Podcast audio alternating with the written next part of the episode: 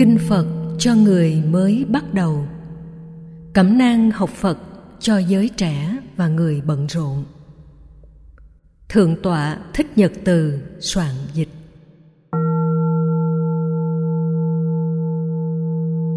Thay lời tựa. Là con trai duy nhất của đức vua Tịnh Phạn và hoàng hậu Maya, bang Sakya, Ấn Độ. Sau khi nhận thức cuộc đời vô thường, chết đi không mang gì theo được.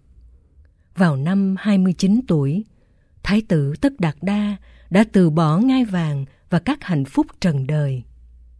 Sau 6 năm tu tập, vào năm 35 tuổi, trong ngày rằm tháng tư Vê Sắc, Thái tử Tất Đạt Đa đã trở thành bậc giác ngộ, nhà tâm linh vĩ đại nhất trong lịch sử tư tưởng của nhân loại. Hàng ngày vào các buổi sáng, sau khi thiền định, Đức Phật, một nhà hành khất, cầm bình bát đi khắp các nẻo đường, gieo duyên lành cho mọi người. Sau đó, Đức Phật giảng giải về chân lý và đạo đức được Ngài khám phá, nhằm giúp mọi người vượt qua nỗi khổ, niềm đau trong cuộc sống đầy biến cố, căng thẳng.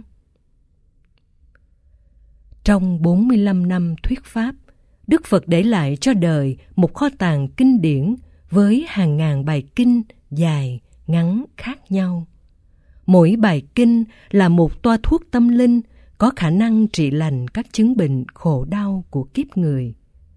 Do bận rộn, người tại gia không thể đọc hết kinh sách minh triết của Đức Phật.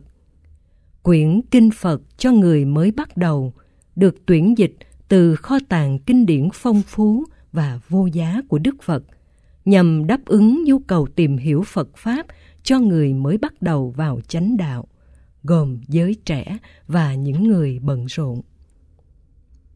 Quyển kinh này tóm thâu các lời dạy minh triết của Đức Phật về đạo đức gia đình và xã hội, góp phần xây dựng hạnh phúc và thanh bình cho mỗi cá nhân, gia đình, xã hội, quốc gia và thế giới.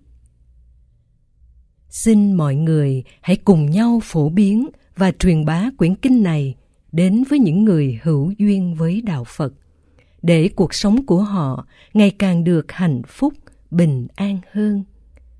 Mùng một Tết Quý Tỵ 2013, Thượng tọa Thích Nhật Từ, Tổng biên tập tạp chí và tủ sách Đạo Phật ngày nay.